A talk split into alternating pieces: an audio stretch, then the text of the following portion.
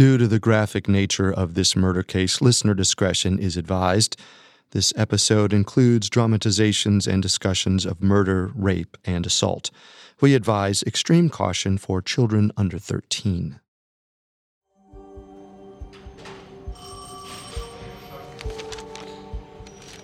Sheriff Don Striepeke sat in his office at the Santa Rosa Sheriff's Department. His desk was cluttered with evidence from a recent string of homicides headshots, crime scene photos, and witness reports.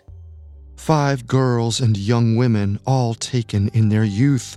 Four tossed off on the side of the road like garbage. One still missing. Their faces haunted the sheriff's subconscious. Their voices cried out for justice in his nightmares. He desperately wanted to let them rest, but the monster who took them had left nothing behind. All the sheriff had was a broad description of a possible perpetrator. That man could be anywhere. He could be anyone. Then, Sheriff Striepeke had a dark realization. Maybe his killer wasn't some unknown predator. Maybe he was one of the most well known serial killers in the world.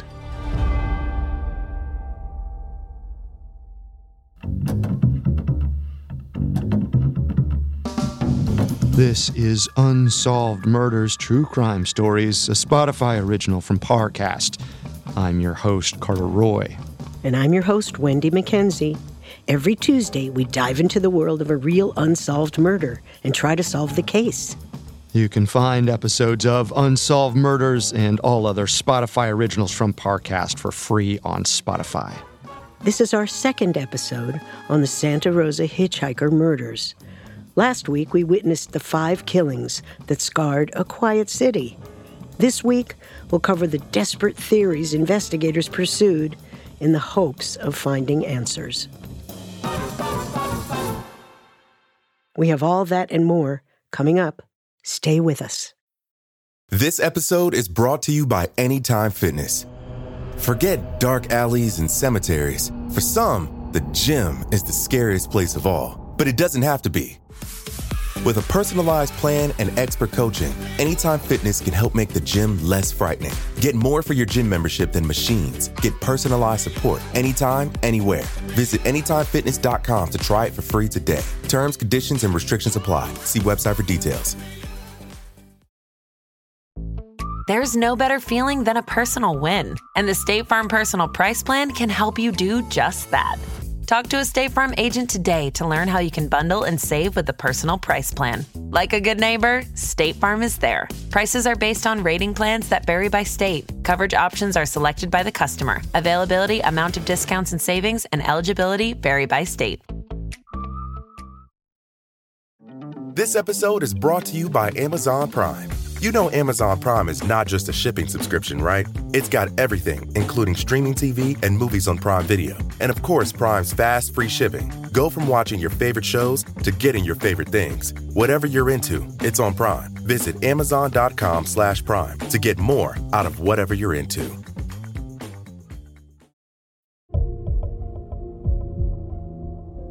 In December of 1972, the skeletal remains of 13 year old Yvonne Weber and 12 year old Maureen Sterling were found just outside Santa Rosa, California. Their discovery marked them as the third and fourth discovered victims of the so called hitchhiking murders that year. All of the girls and young women had been discarded without clothing at the bottom of an embankment beside a country road, and each had long brown hair parted in the middle. Looking at the similarities, authorities in Santa Rosa came to a grave conclusion. Their streets were plagued by a serial killer. The town was horrified. Serial killers were supposed to stalk big cities like Sacramento or Los Angeles. Even the Zodiac killer stayed near San Francisco, at least an hour's drive south. To make matters more frightening, they had very little information about the killer. According to witness descriptions, he was probably a white man with an afro hairstyle. Beyond that, though, little was certain. One report said he drove a truck, another said he drove a van, and one even claimed he had accomplices helping him kill. The press warned girls and young women to stop hitchhiking until the murderer was caught. But sadly, those warnings weren't enough, especially for those who didn't live in Santa Rosa. On February 6, 1973, Lauren and Rose Davis woke up to what seemed like a normal day. They lived in Anderson, California, a tiny town 182 miles north of Santa Rosa. That morning, their children got ready for school. Their middle daughter, 15 year old Carolyn Davis, left early around 7 a.m.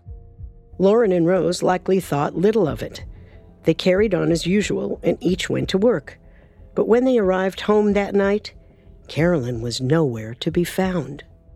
Much like Lori Lee Kursa, another victim of the hitchhiker murderer, Carolyn was a habitual runaway. Once she'd hitchhiked all the way to Oregon before heading home. Nevertheless, her parents went to the police and reported her missing by 6 p.m. that night. Not too long after, they received an envelope postmarked from Soledad, California, 317 miles south of Anderson. The letter was in Carolyn's handwriting, so there was no doubt she had sent it. Dear Mom, by the time you read this, I will be far gone. I probably won't see you for a long time. I realize that I'm hurting you guys a lot, but I have to. Please don't pray for me to come home. Pray that God will keep me safe. The reason I'm leaving is because I've messed up in school, cutting and all and I know the school will send me to the juvenile hall, and I can't take it again. Don't worry too much about me. The only thing I'm going to be doing is keeping myself alive. I'm not going to be hitchhiking around the country. I know how dangerous it is. I will be with older grown ups. I want to make something out of my life. Love, Carolyn. Even though she claimed she wouldn't hitchhike, her parents knew she was probably lying. She'd talked about hitching rides down to San Diego before, and since her letter came from Soledad, it seemed she'd already made it halfway there. Carolyn's parents weren't happy their daughter was putting herself in danger, but there was little they or the police could do to find her. She'd hitchhiked an incredible distance in a very short time, and she could be practically anywhere now. If their daughter ever came home, it would be on her terms. Carolyn traveled for months. She sent postcards to her family, proving she'd made it as far as New Mexico. She was next seen in July of that year in Garberville, California, about 700 miles north of San Diego and 160 miles west of Anderson. Grandma, it's so good to see you! Carolyn! Your parents have been worried sick about you. When do you plan on going home? Only when I'm done living, Grandma.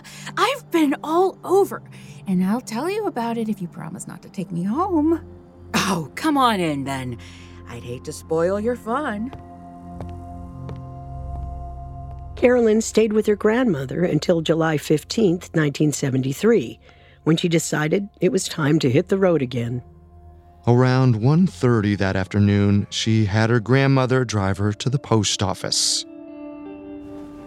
Are you sure you'll be safe? Don't worry about me. Besides, I'm only heading down to Modesto. It really isn't that far. That's five more hours with a stranger. Everyone's a stranger until you get to know them. Thanks for the lift. Love you.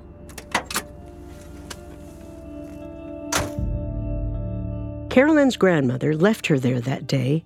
She might have been worried, but Carolyn had spent the previous few months hitchhiking, and she seemed fine. If her grandmother had forced her to go home, she would just run away again. At some point in the next few days, Carolyn called her older sister Judy, who lived near her grandmother back in Garberville. Judy just had a baby girl, and Carolyn said she wanted to meet her new niece. She started the journey back to Garberville, where some family members waited, excited to see her again.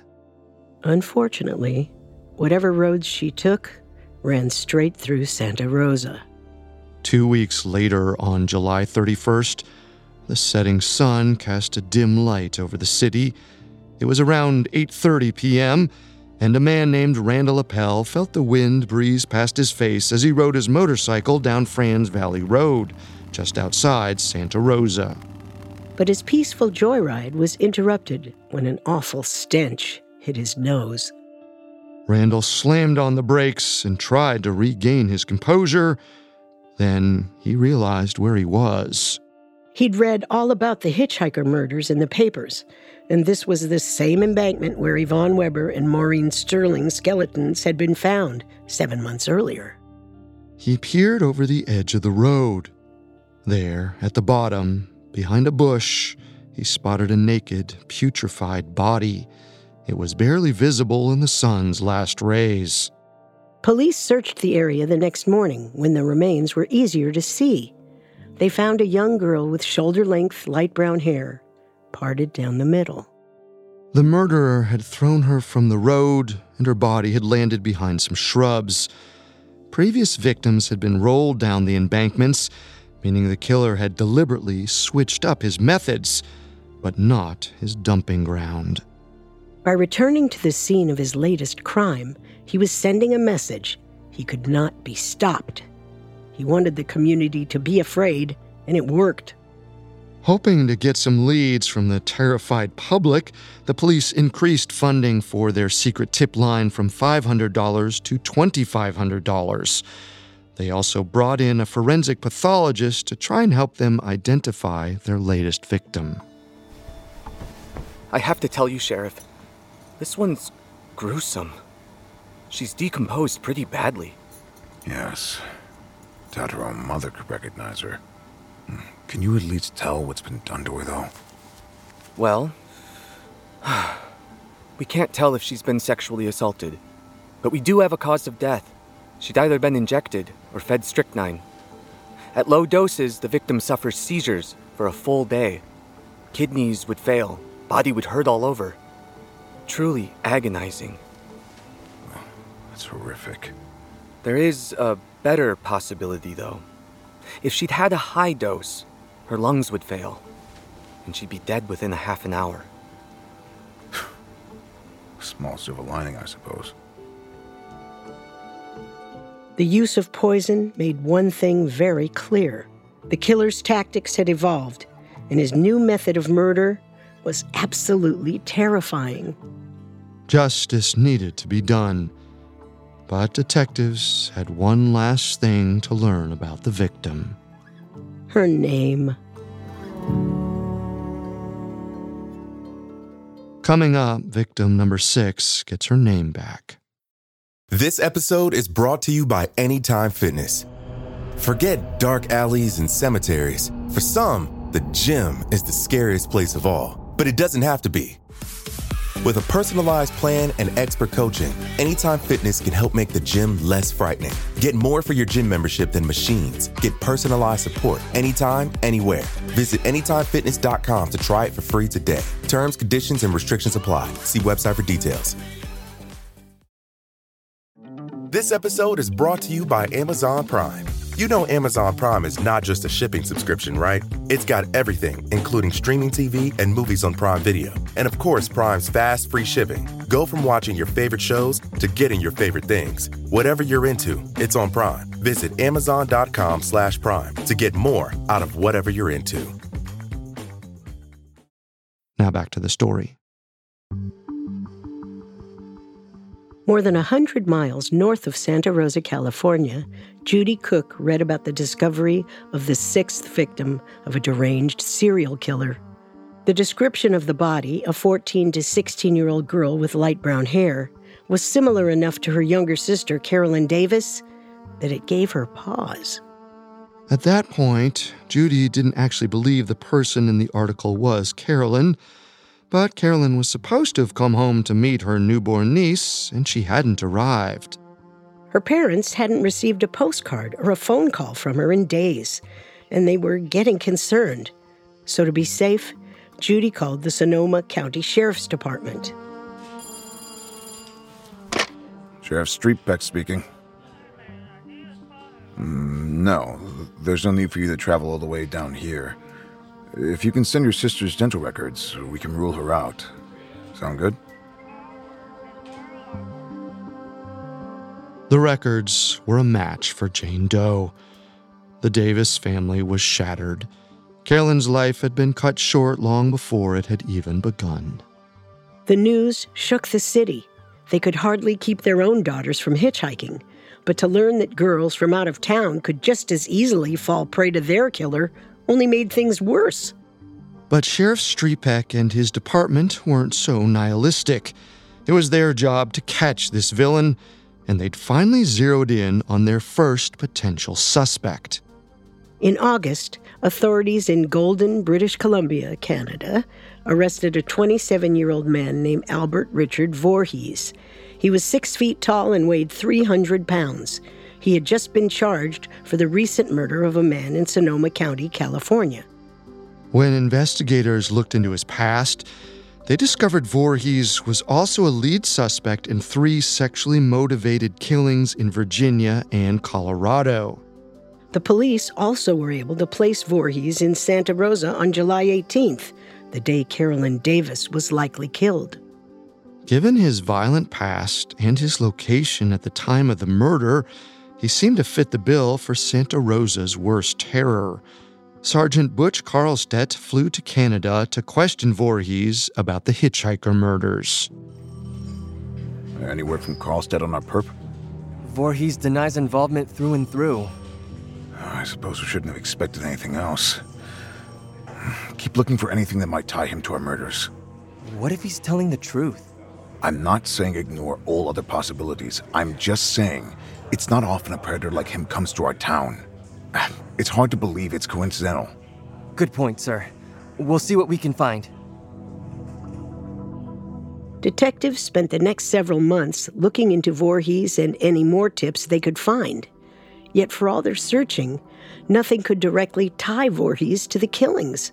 To make matters worse, none of the tips they received led to any other plausible suspects. The police were left in limbo, and Santa Rosa was left in fear. As Christmas approached, a grim atmosphere fell over the town. It was difficult to celebrate when people knew a killer stalked their streets. But far to the south, a group of friends were ringing in the winter holiday on the golden beaches of Malibu. 23 year old Teresa Walsh was enjoying the sunshine. She lived far to the north and had traveled to visit some childhood friends who had moved to the area. When the vacation wound to a close, she planned to hitchhike back to her family home in Miranda, a town less than 10 miles from Garberville, the town where Carolyn Davis had stayed with her grandmother. Teresa's parents lived near there, and her husband and son were going to meet her at their house on Christmas Day. The entire extended family was going to be together, and Teresa had no intention of missing it. On December 22nd, she brushed her long brown hair, which she kept parted down the middle, and tied it back into a ponytail. She said goodbye to her friends and hitched a ride north. She believed she could get to Miranda by the end of the day. But three days later, as the sun rose on Christmas morning, Teresa was nowhere to be found. Her family knew she would never miss their holiday. She'd even told them about the presents she'd bought her two year old son. Something must have gone terribly wrong. Teresa's family filed an official missing persons report with the police. Unfortunately, she could have been anywhere between Malibu and Miranda, about a 600 mile stretch. Police had no idea where to look. Then, on December 28th, two teenage boys were kayaking down Mark West Creek a popular whitewater area just outside of Santa Rosa. As they flowed downstream, they noticed something bobbing up and down in the water, far ahead of them. As they floated closer, the boys were overwhelmed with the putrid smell of death. They'd come across the dead body of a woman partially stuck beneath a log. The boys raced to the police, and officers arrived on the scene that day. With great effort and a series of ropes, authorities pulled the body out of the river. The sight shocked even the most hardened detectives. The woman's body had been bound with an intricate series of thin ropes. Her thumbs were tied together and her arms were locked in front of her chest. A noose wrapped around her neck, and was connected to a rope that kept her legs bound behind her back. If she'd tried to struggle free, it would have only tightened the noose, forcing her to suffocate herself. An autopsy determined the woman had, in fact, died by strangulation. She'd also been beaten and raped by her captors. The man, or men, who killed her turned her final moments into pure torture. The coroner also believes she'd likely been dead for about a week, and she could have been discarded into the creek anywhere upstream. The waters had been unusually high that week, so the body would have been carried for miles. Police put out a public plea for information regarding the woman's identity or death. They increased the anonymous tip reward from $2,500 to $9,500, a move that showed how much they wanted to catch the killer. While they waited for information, the police cross referenced the latest victim with all missing persons reports in the state. It took two weeks, but eventually, they found a match for the victim's fingerprints in the DMV database. It was none other than 23 year old Teresa Walsh. Officers spoke with her family and friends and determined she'd likely been killed while hitchhiking on December 22nd.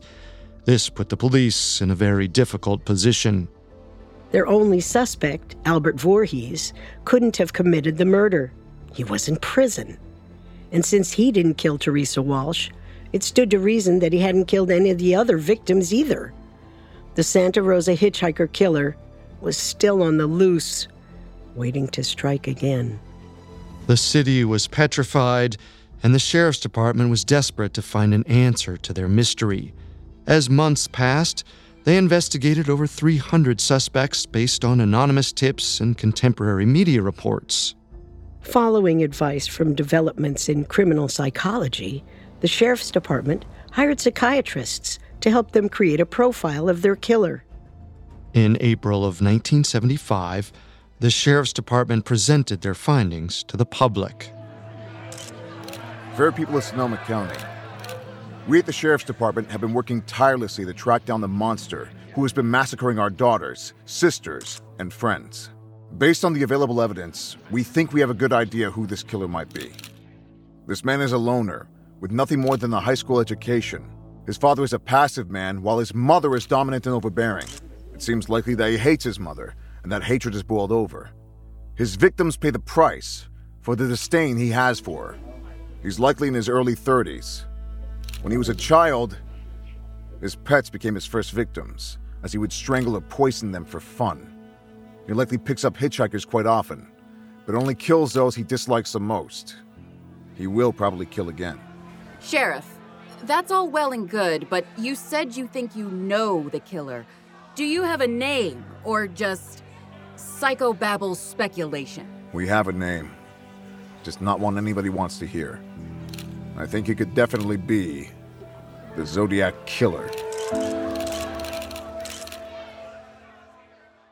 Coming up, Striepeke explains his shocking declaration. And now, back to our story.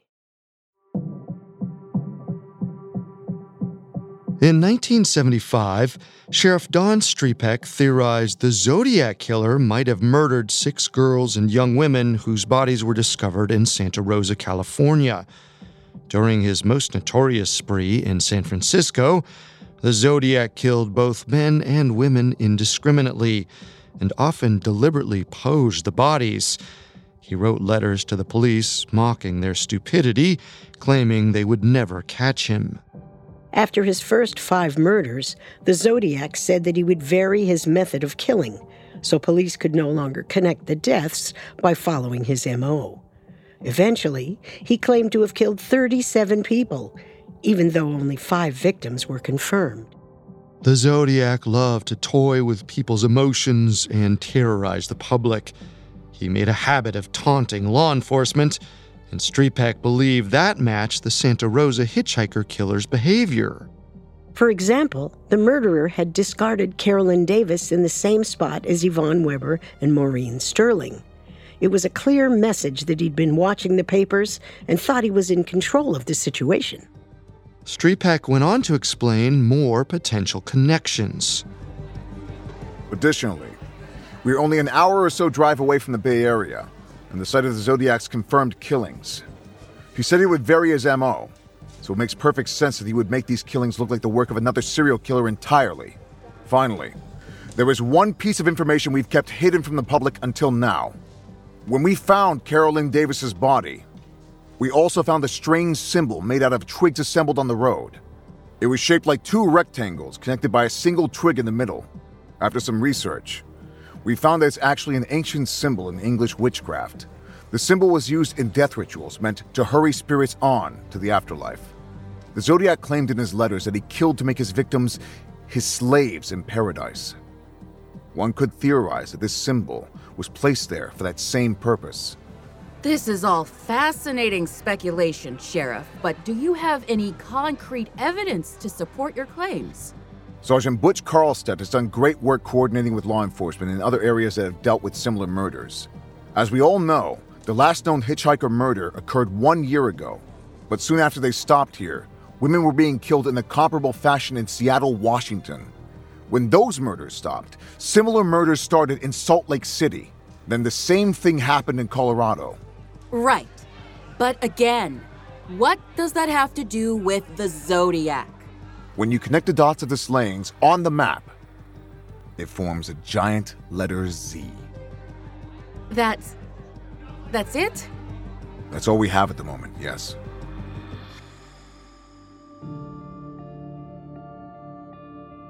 During the presentation, Striepeke and his team thought they'd stumbled across a real possibility. But to most people watching, it seemed like they were grasping at straws. It was almost as if the police had gotten so desperate they tried to come up with any explanation for why they hadn't caught the killer.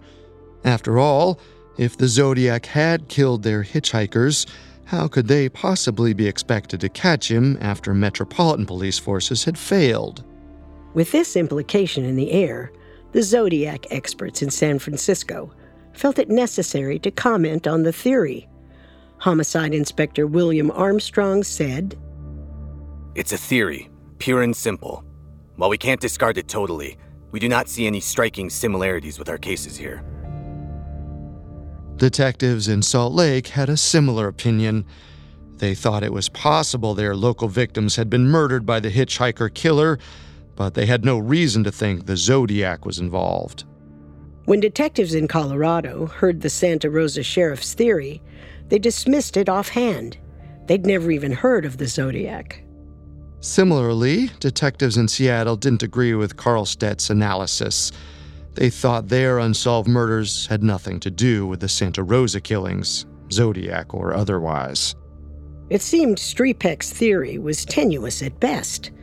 A few articles were written about it, but in the end, it would never be proven and could easily be ignored.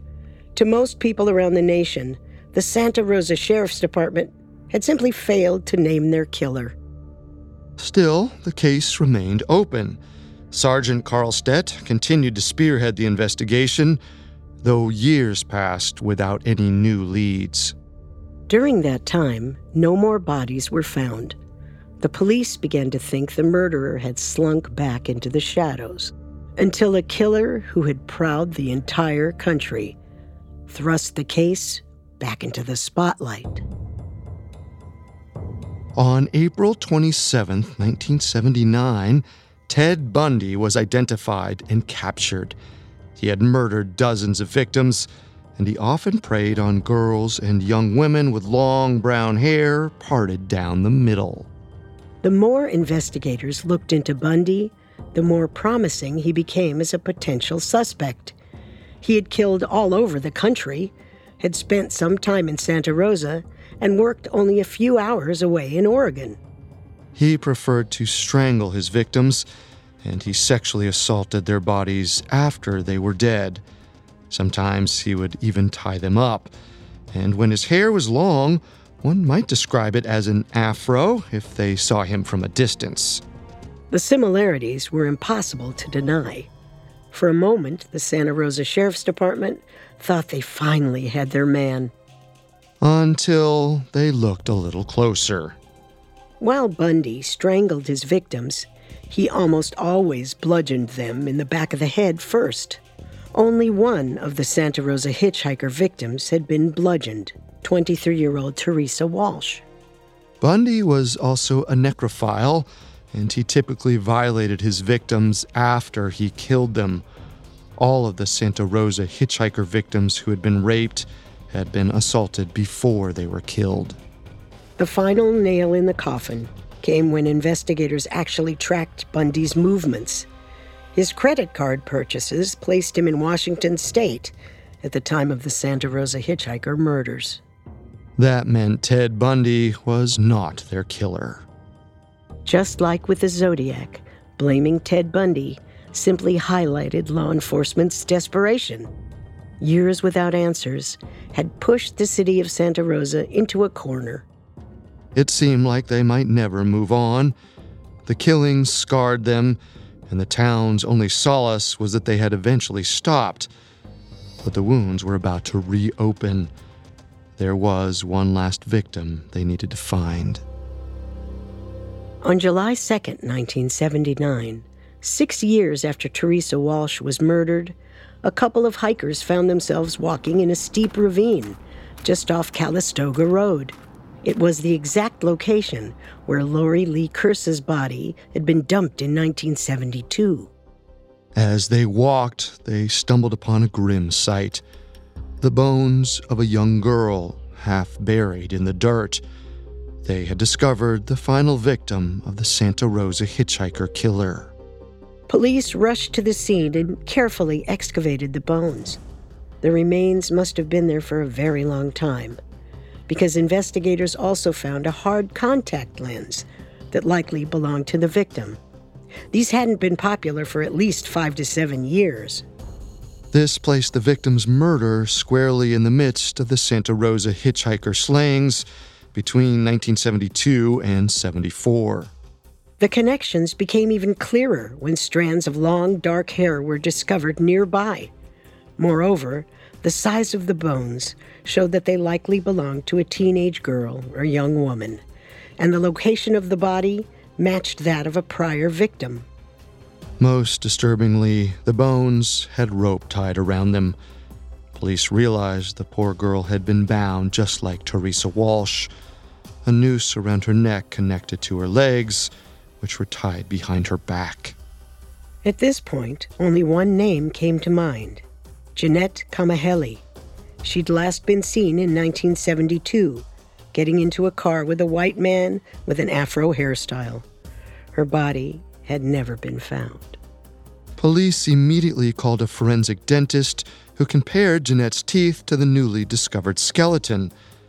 Unfortunately, this comparison only proved one thing these bones did not belong to Jeanette. The investigators tried to identify the body by cross referencing dental records with unresolved missing persons files, but they were unable to find a match. To this day, the skeleton, the hitchhiker killer's believed eighth victim, is known only as Jane Doe. A discovery they thought would provide a break in the case only made the story darker and more depressing. Police were stuck in the same place they'd been for seven years. They had no real clues about the murderer's identity. Sergeant Butch Carlstedt went back to the drawing board again. Out of the 300 possibilities, he narrowed in on a pair of suspects, and he thinks they work together.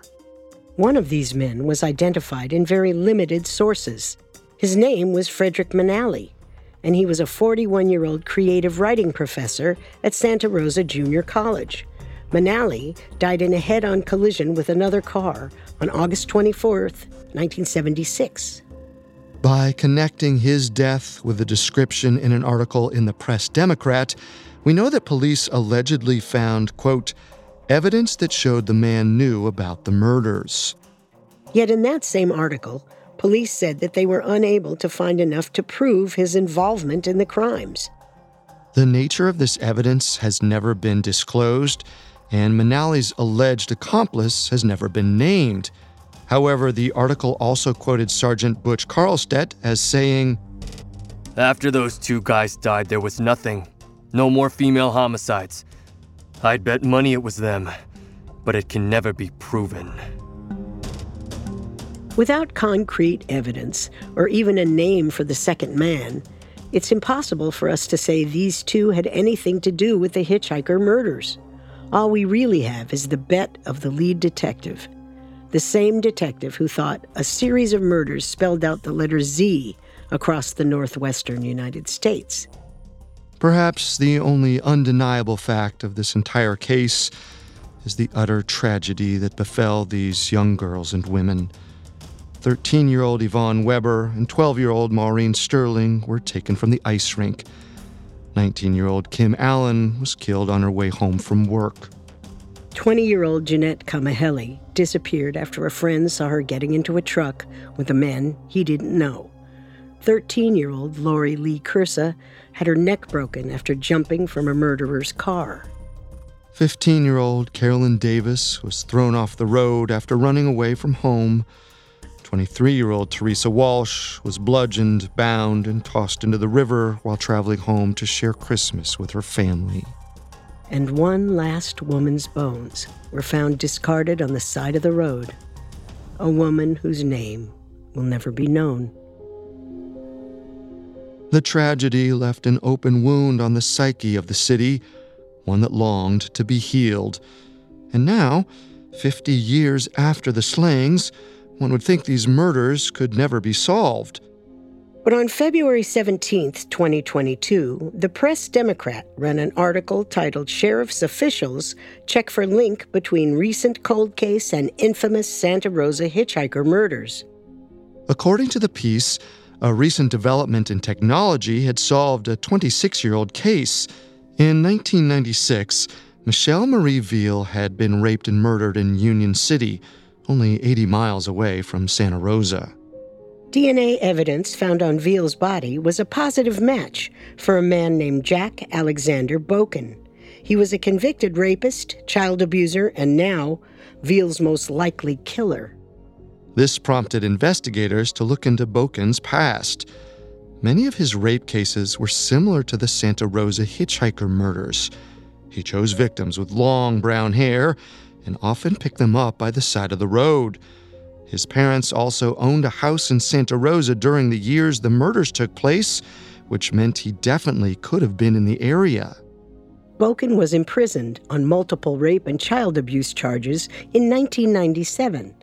He spent the rest of his life behind bars until he died of pneumonia on December 4th, 2021, at 78 years old. He can never be questioned about the Santa Rosa hitchhiker murders, but luckily, his DNA is still in storage. Using refined technology, investigators intend to find out if he was the man responsible for the hitchhiker murders all along. As of this recording, nothing else has been written about Boken. It's unclear if the tests have been completed.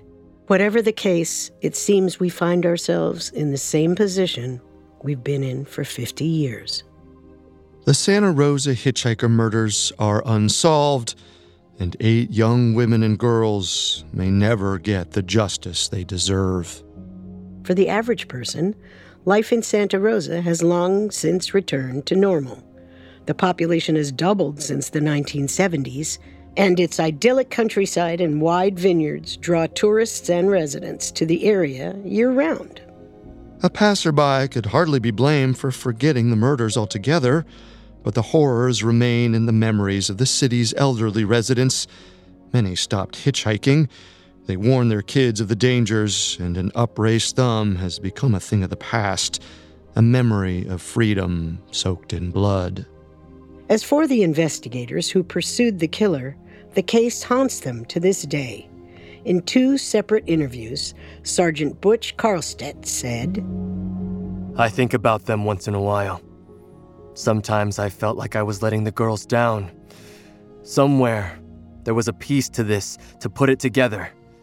But somehow, you just can't seem to find it.